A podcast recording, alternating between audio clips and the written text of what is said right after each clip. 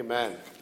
Now, friends, if you have a Bible, let me invite you to turn with me to Genesis chapter 3 as we continue now our study in God's Word, this book of beginnings. Tonight, we look again at the fall of mankind into ruin.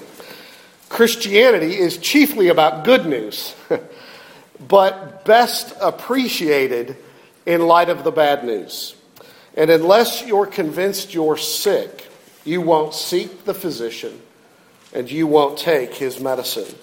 So tonight we turn to, again, the bitter news of humanity's rebellion against God in Genesis chapter 3. We'll pick up the reading back at verse 1, covering again verses 1 through 7, and continuing on through verse 13 tonight. Let me invite you to hear now the word of our God.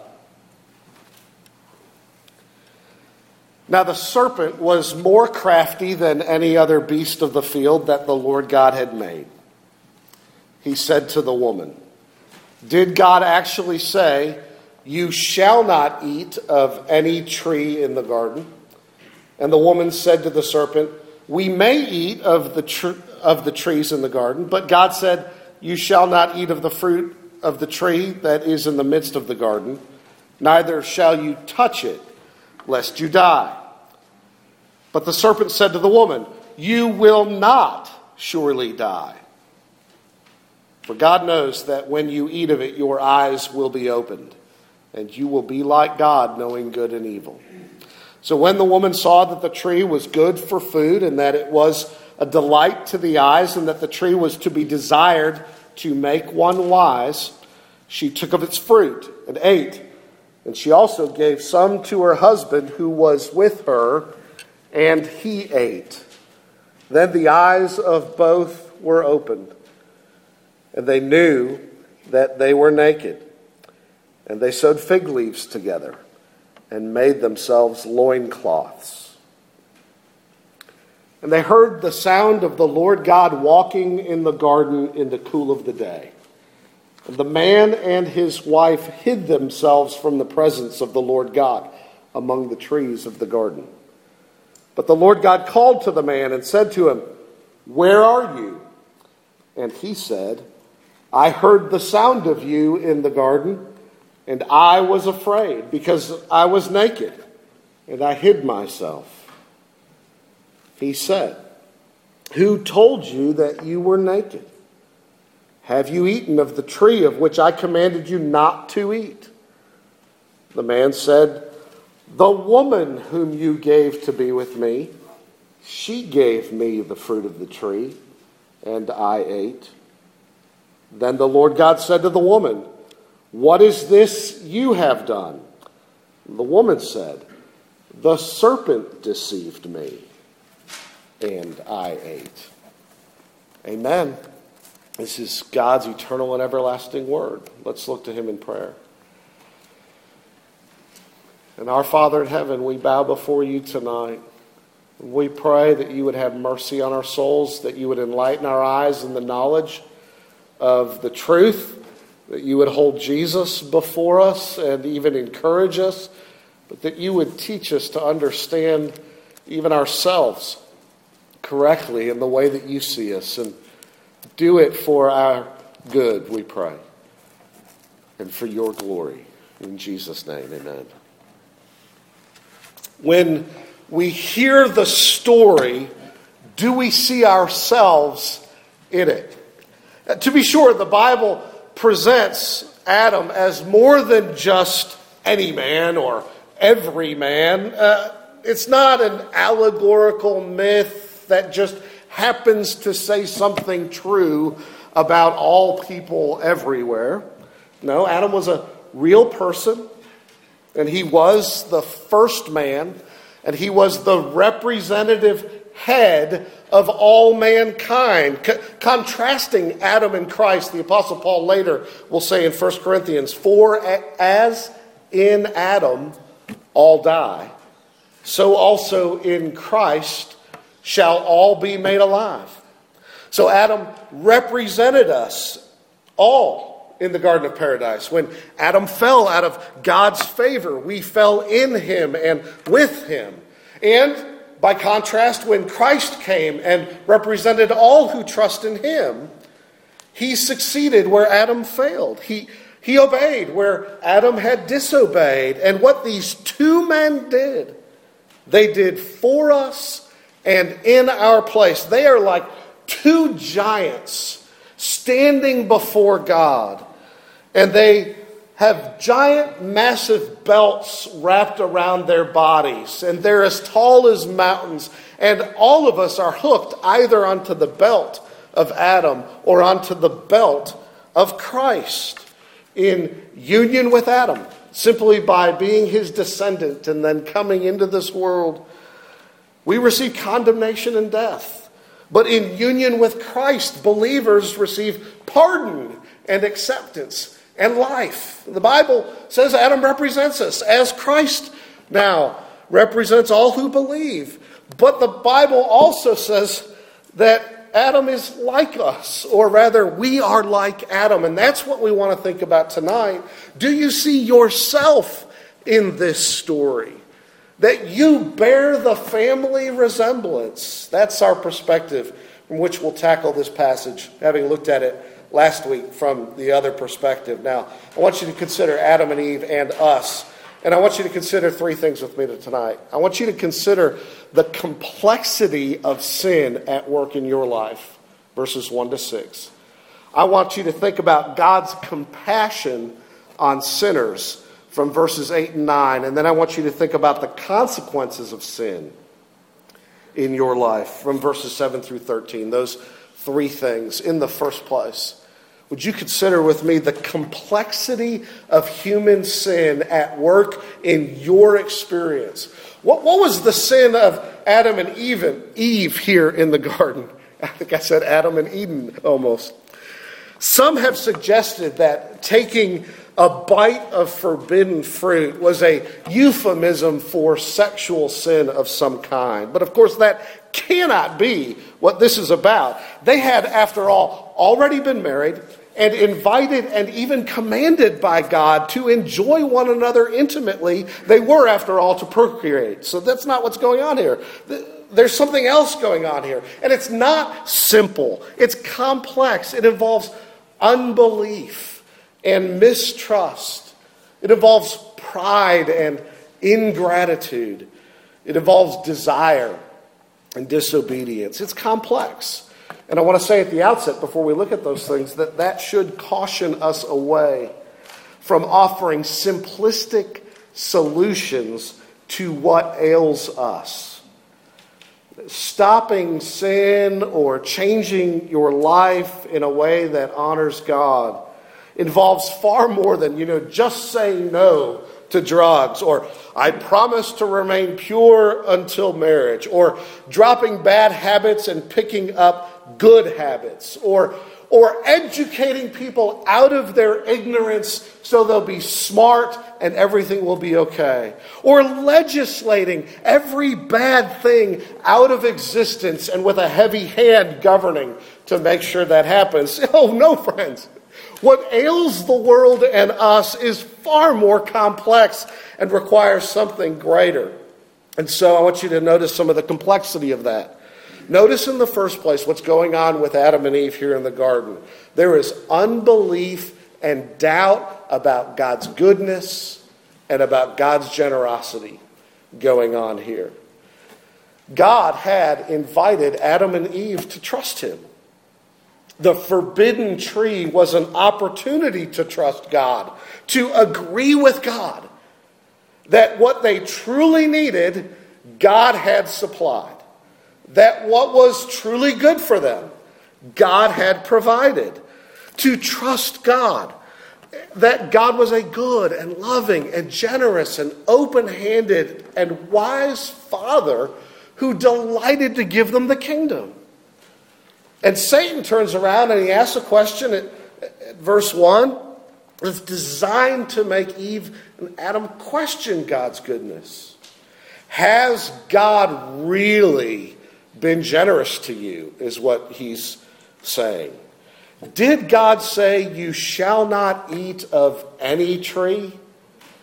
Now, Satan knows that that's not what God had said, but he's trying to raise the suspicion in her heart that God is somehow, despite all that he's given them, be, that God is being miserly, that he's tight, uh, that he's, he's unkind, he's withholding. And here I think is the root of the matter. Strip away everything else, and you'll find that when you have sinned, there's a lot going on. One of the things is you did what you did, said what you said, desired what you desired, because you were not content with God and His provision for you. And you did not believe God had been good to you, and you would not trust Him. So you sought to increase yourself or advantage yourself or make yourself look good or feel good or provide for your own security and provide for your own happiness and provide for your own status. For example, when we find children tearing down other children, we often find that the same child is trying to build himself up, make himself feel good or look good by comparison by belittling the other one. And there's a whole lot of insecurity going on in that behavior. That child doesn't already feel significant. They don't already know that they are secure in their parents' love or ultimately in God's love. And so they rip others down to aim to build themselves up or take the issue of lust at work in our lives. So often our satisfactions of lust flow from mistrust of God. We say in our hearts, God hasn't met my needs.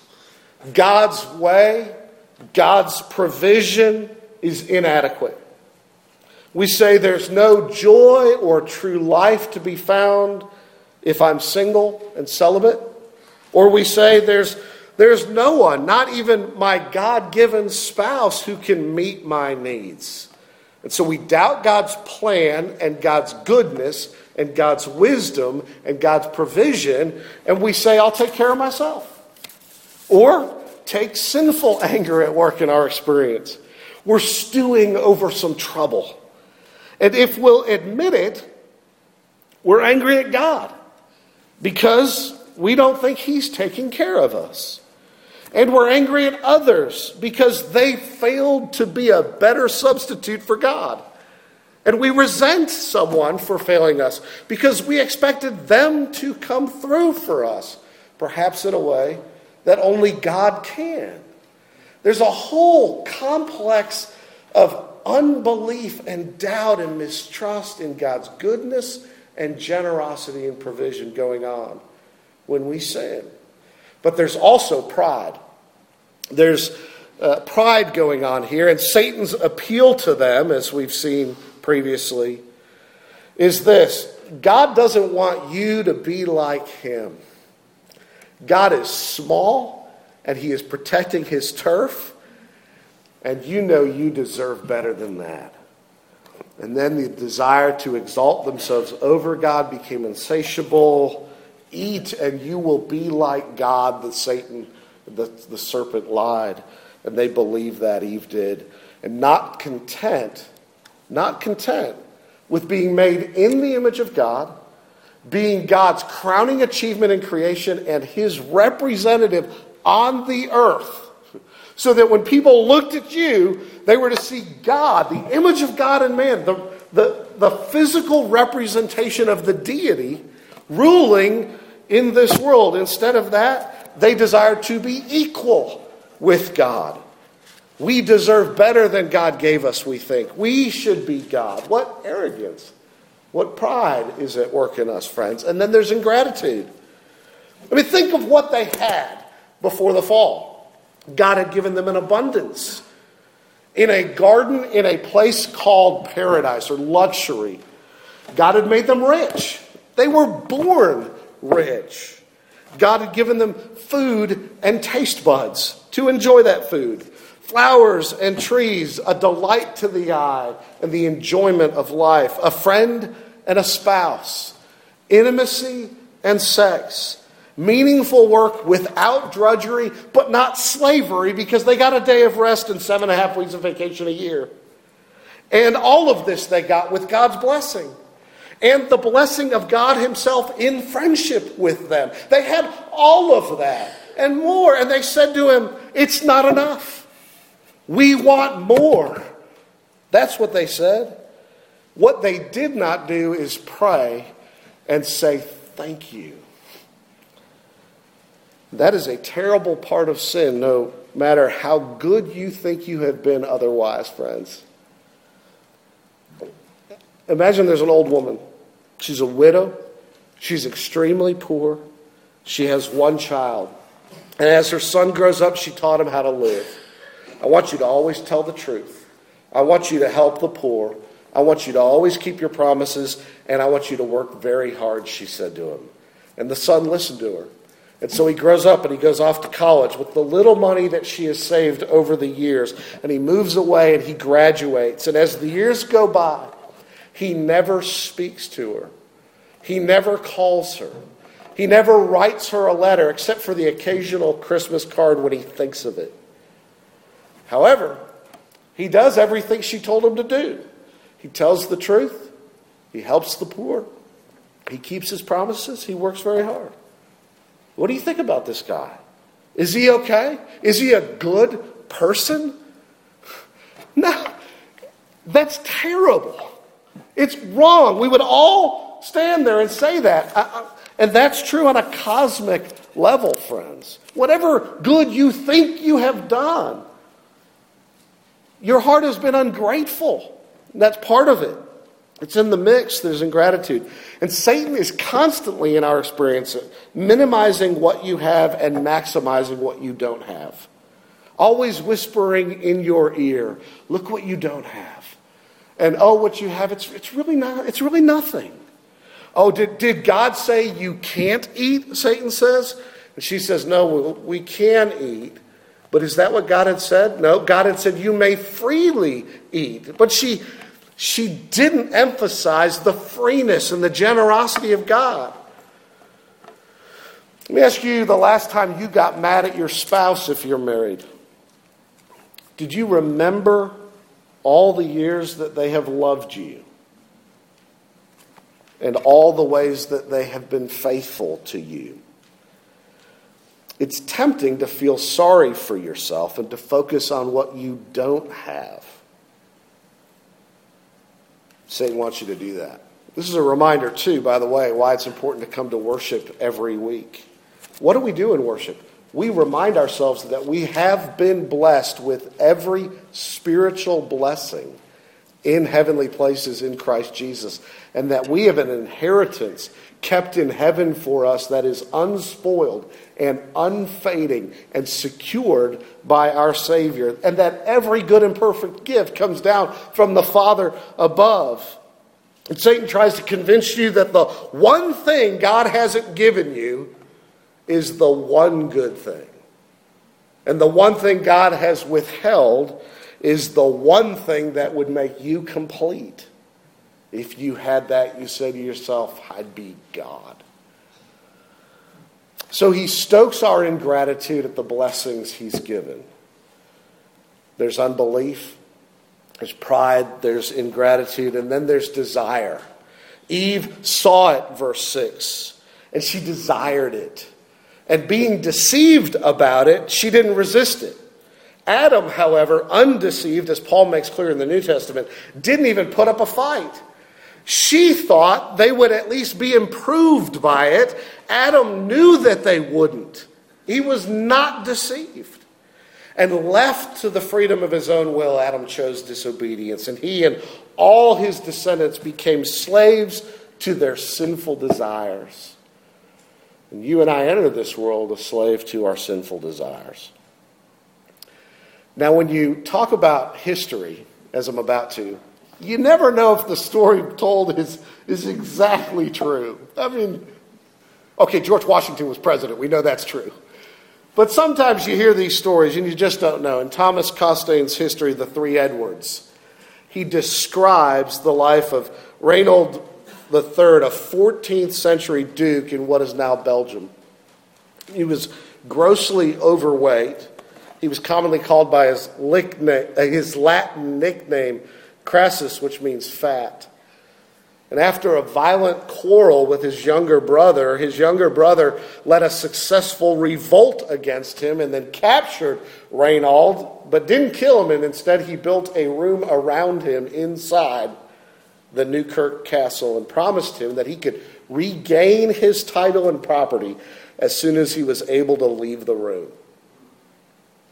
That would have not been difficult for most people since the room had basically several windows and a normal sized door, and none was locked or barred. The problem was Reinald's size and his love of food. To regain his freedom, he needed to lose weight, but Edward knew his older brother, and each day he sent a variety of delicious foods. And instead of dieting his way out of prison, he grew fatter.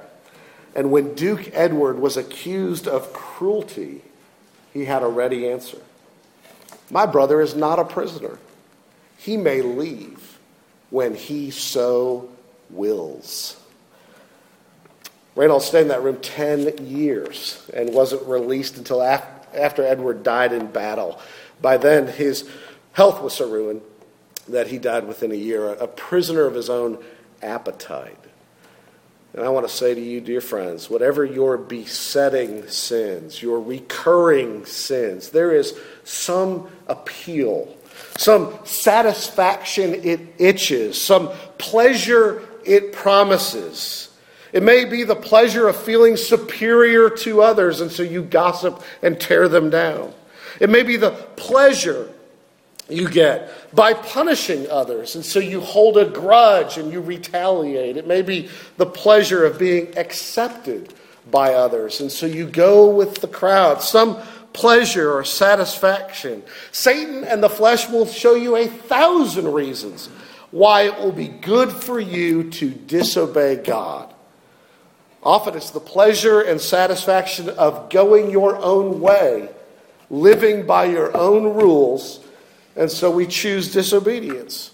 Now, James in James 1, verses 13 to 15, cautions us when he says, Let no one say when he is tempted, I am tempted by God. For God cannot tempt, be tempted with evil, and he himself tempts no one. But each person is tempted when he is lured and enticed by his own desire. And then desire, when it is conceived, gives birth to sin and sin, when it is fully grown, gives birth to death. So there's desire going on, friends, in this complex of sin, and then there's rebellion. Against the clear command of God, Adam ate, and he commits cosmic treason, and he joins in the devil's rebellion. And as uh, Professor Donald Macleod says, we should all take note here, friends, of Satan's strategy at this point. Satan got at Adam through Eve. The attack on Adam was not frontal, he says, it was devious. And so often, temptation comes to us in the same way through those whom we respect and love. More solemnly still, he says, we ourselves often become temptations to those we love. Whenever we command affection, we have it in our power to become a spiritual danger to others, as Eve did to Adam. Well, anyway, friends, we see this whole complex of sin going on. The question is often asked what was the first sin? Was it, was it when she actually took and ate? Calvin argues that behind that is this whole complex of unbelief giving birth to pride, giving birth to wicked desire and to all the other things that happen here, friends. There is not a quick, simple solution to your sin in your experience. Now, the second thing I want you to see, however, is God's compassion on sinners. The kind of compassion we can't live without. Then, in the cool of the day, it says in verse 8, and that may be when the gentle breezes of evening began, God comes to the garden looking for Adam and Eve. What does it mean that God was walking in the garden in the cool of the day? Well, E.J. Young, great Old Testament scholar, argues that this, very properly, that God is the infinite one, and he is a spirit, and in order to reveal himself to man in an intimate way, he did appear during Old Testament times, sometimes in human form. Such appearances were called theophanies, and those theophanies found their culmination eventually in the incarnation of the second person of the Son of God when the Lord of glory took flesh himself. But these, this may be in the garden one of those Old Testament experiences of the pre incarnate appearance of the Lord in human appearance. In most loving and tender condescension, God appeared in the form of a man so that he might speak to man as friend to friend. Anyway, God is, is present in the garden. They hear the sound of him. And this is not just God on a stroll, this is God on a mission. Here is God, the very first missionary in the Bible. He is fully aware of all that has happened. God is, after all, omniscient. Nothing here caught him by surprise. The question, Adam, where are you, is for Adam's benefit, not for God's information. Adam, do you know where you are? I'm your father, and I love you, and I'm here in the garden, and you're not here like you usually are. Do you realize how changed your situation is, Adam? And this question, friends, marks the beginning of redemptive history, we might say. A history which is not the story of people in search of God, but of God in search of people. It's the story of Jesus who came to seek and to save the lost.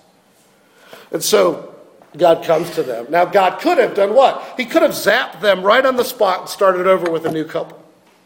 He could have waited a while, let them stew in their own juice, let them hide behind those silly fig leaves, cowering in fear every time they hear a noise in the bushes. He could have done that. Let them pay for what they've done, God could have said. But the implication is that God came quickly when Adam and Eve sinned. And that was pure grace. He didn't come down in anger yelling, Adam, front and center for your court martial and execution. And he didn't come down with a big old lecture Adam, you have blown it so badly. How could you be so stupid?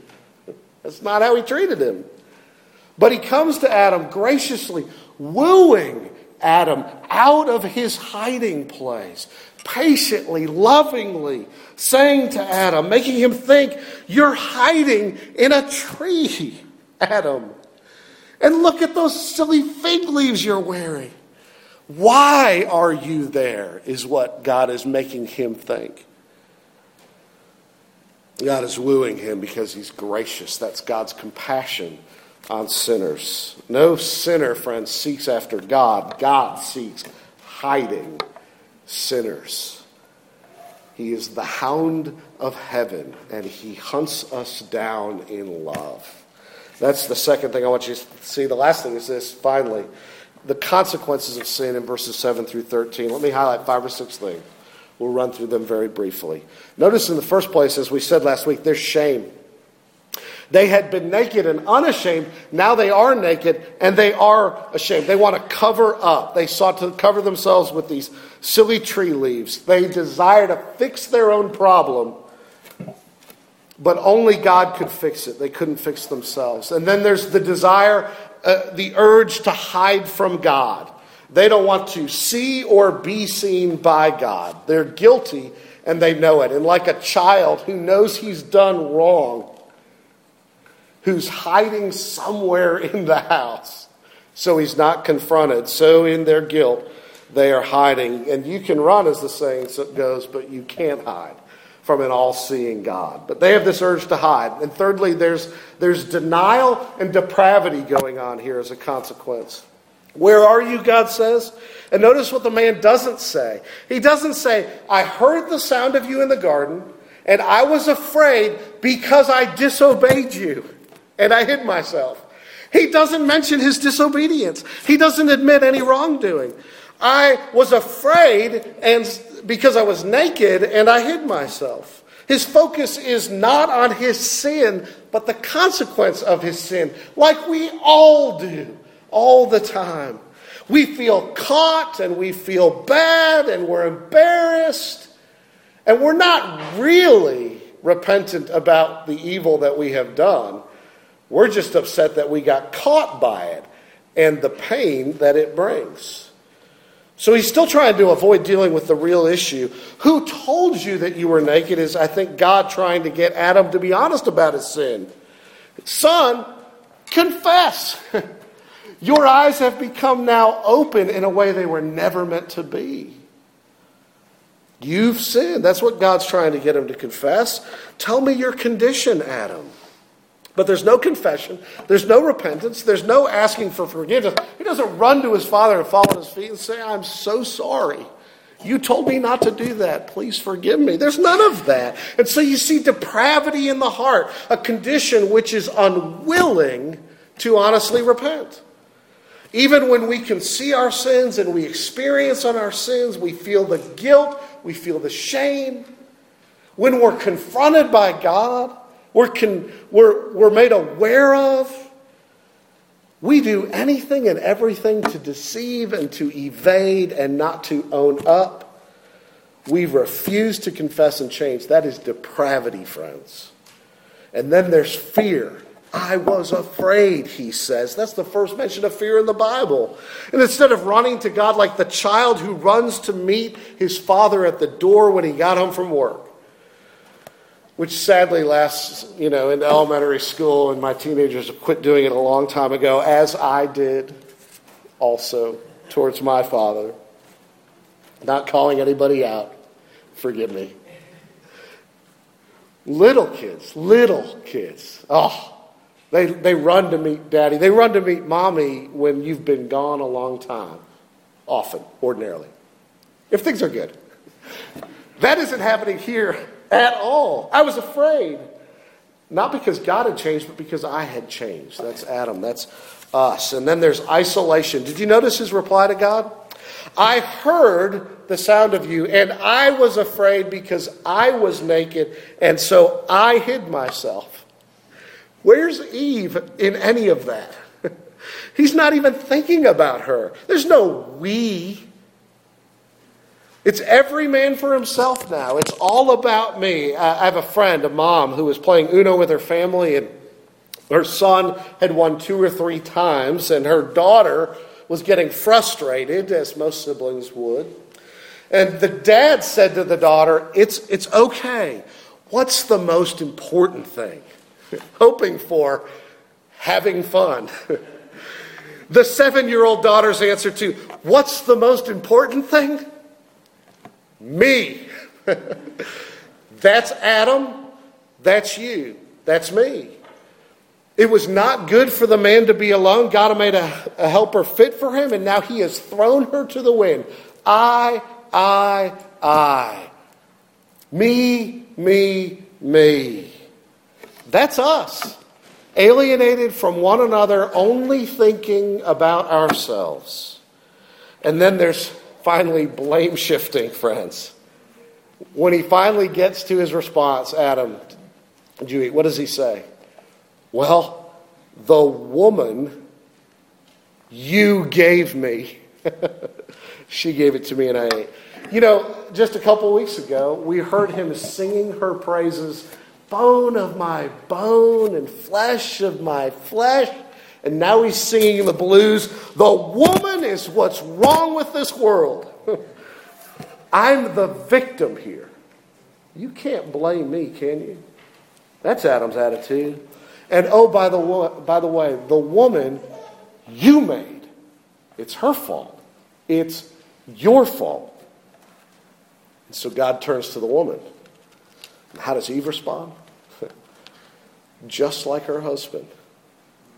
The serpent deceived me. It's the serpent's fault, she says. The serpent you made. it's God's fault. She won't take personal responsibility. Adam won't t- take personal responsibility. So, so do you see what we see, friends? Sin, shame, guilt, hiding from God, denial, depravity, fear of God, isolation from one another, alienation against one another, blame shifting, and no one takes personal responsibility. Can anyone here doubt that these people are your people? They're your ancestors. Can you honestly say you don't see the family resemblance here? Is this not us? And aren't we always sewing fig leaves to cover ourselves? Aren't we always running away from our problems and hoping they'll go away? Or trying to convince ourselves that everything's all right, it's really not that bad, and everything will be okay in the end, really. But we aren't all right, and we can't fix ourselves, and it will take God to undo what we have done. And He did it, friends, in Jesus. In His last hours, Jesus goes to a garden in Gethsemane, a garden of trees. And He is found not hiding in those trees, friends, but facing God in the trees, amidst the trees. And he asks his friends to come with him, to wait for him, to pray for him, and they fail him. He's isolated, he's alienated. They've alienated themselves from him. And then he's betrayed. Judas points him out. He's the one, he's the troublemaker, blame shifting Judas. But Jesus doesn't defend himself. He's arrested, he's stripped naked, he is publicly exposed to shame, and he doesn't defend himself. He entrusts himself to God. And he takes responsibility for our sins. He takes the blame, and he bears our shame. And he faces God, and he endures the judgment of God against sin, and he gets what sin deserves, and he becomes estranged from the Father for the first time in eternity. My God, my God, why have you forsaken me? And the Father has abandoned his Son to the cross and smashed his Son with what sin deserves so that we need no longer hide. So that we can confess and say, Father, I have sinned. Please forgive me so that we can be restored to fellowship with God in and through Jesus Christ. That's good news. Let's pray. Father, we bless you for Jesus. We thank you, and I pray you would teach our souls to trust in him and that you would forgive us again all the filth of our self love and sin, and that you would make us quick and easy repenters who know the face of our Father is full of mercy. In Jesus' name I pray. Amen.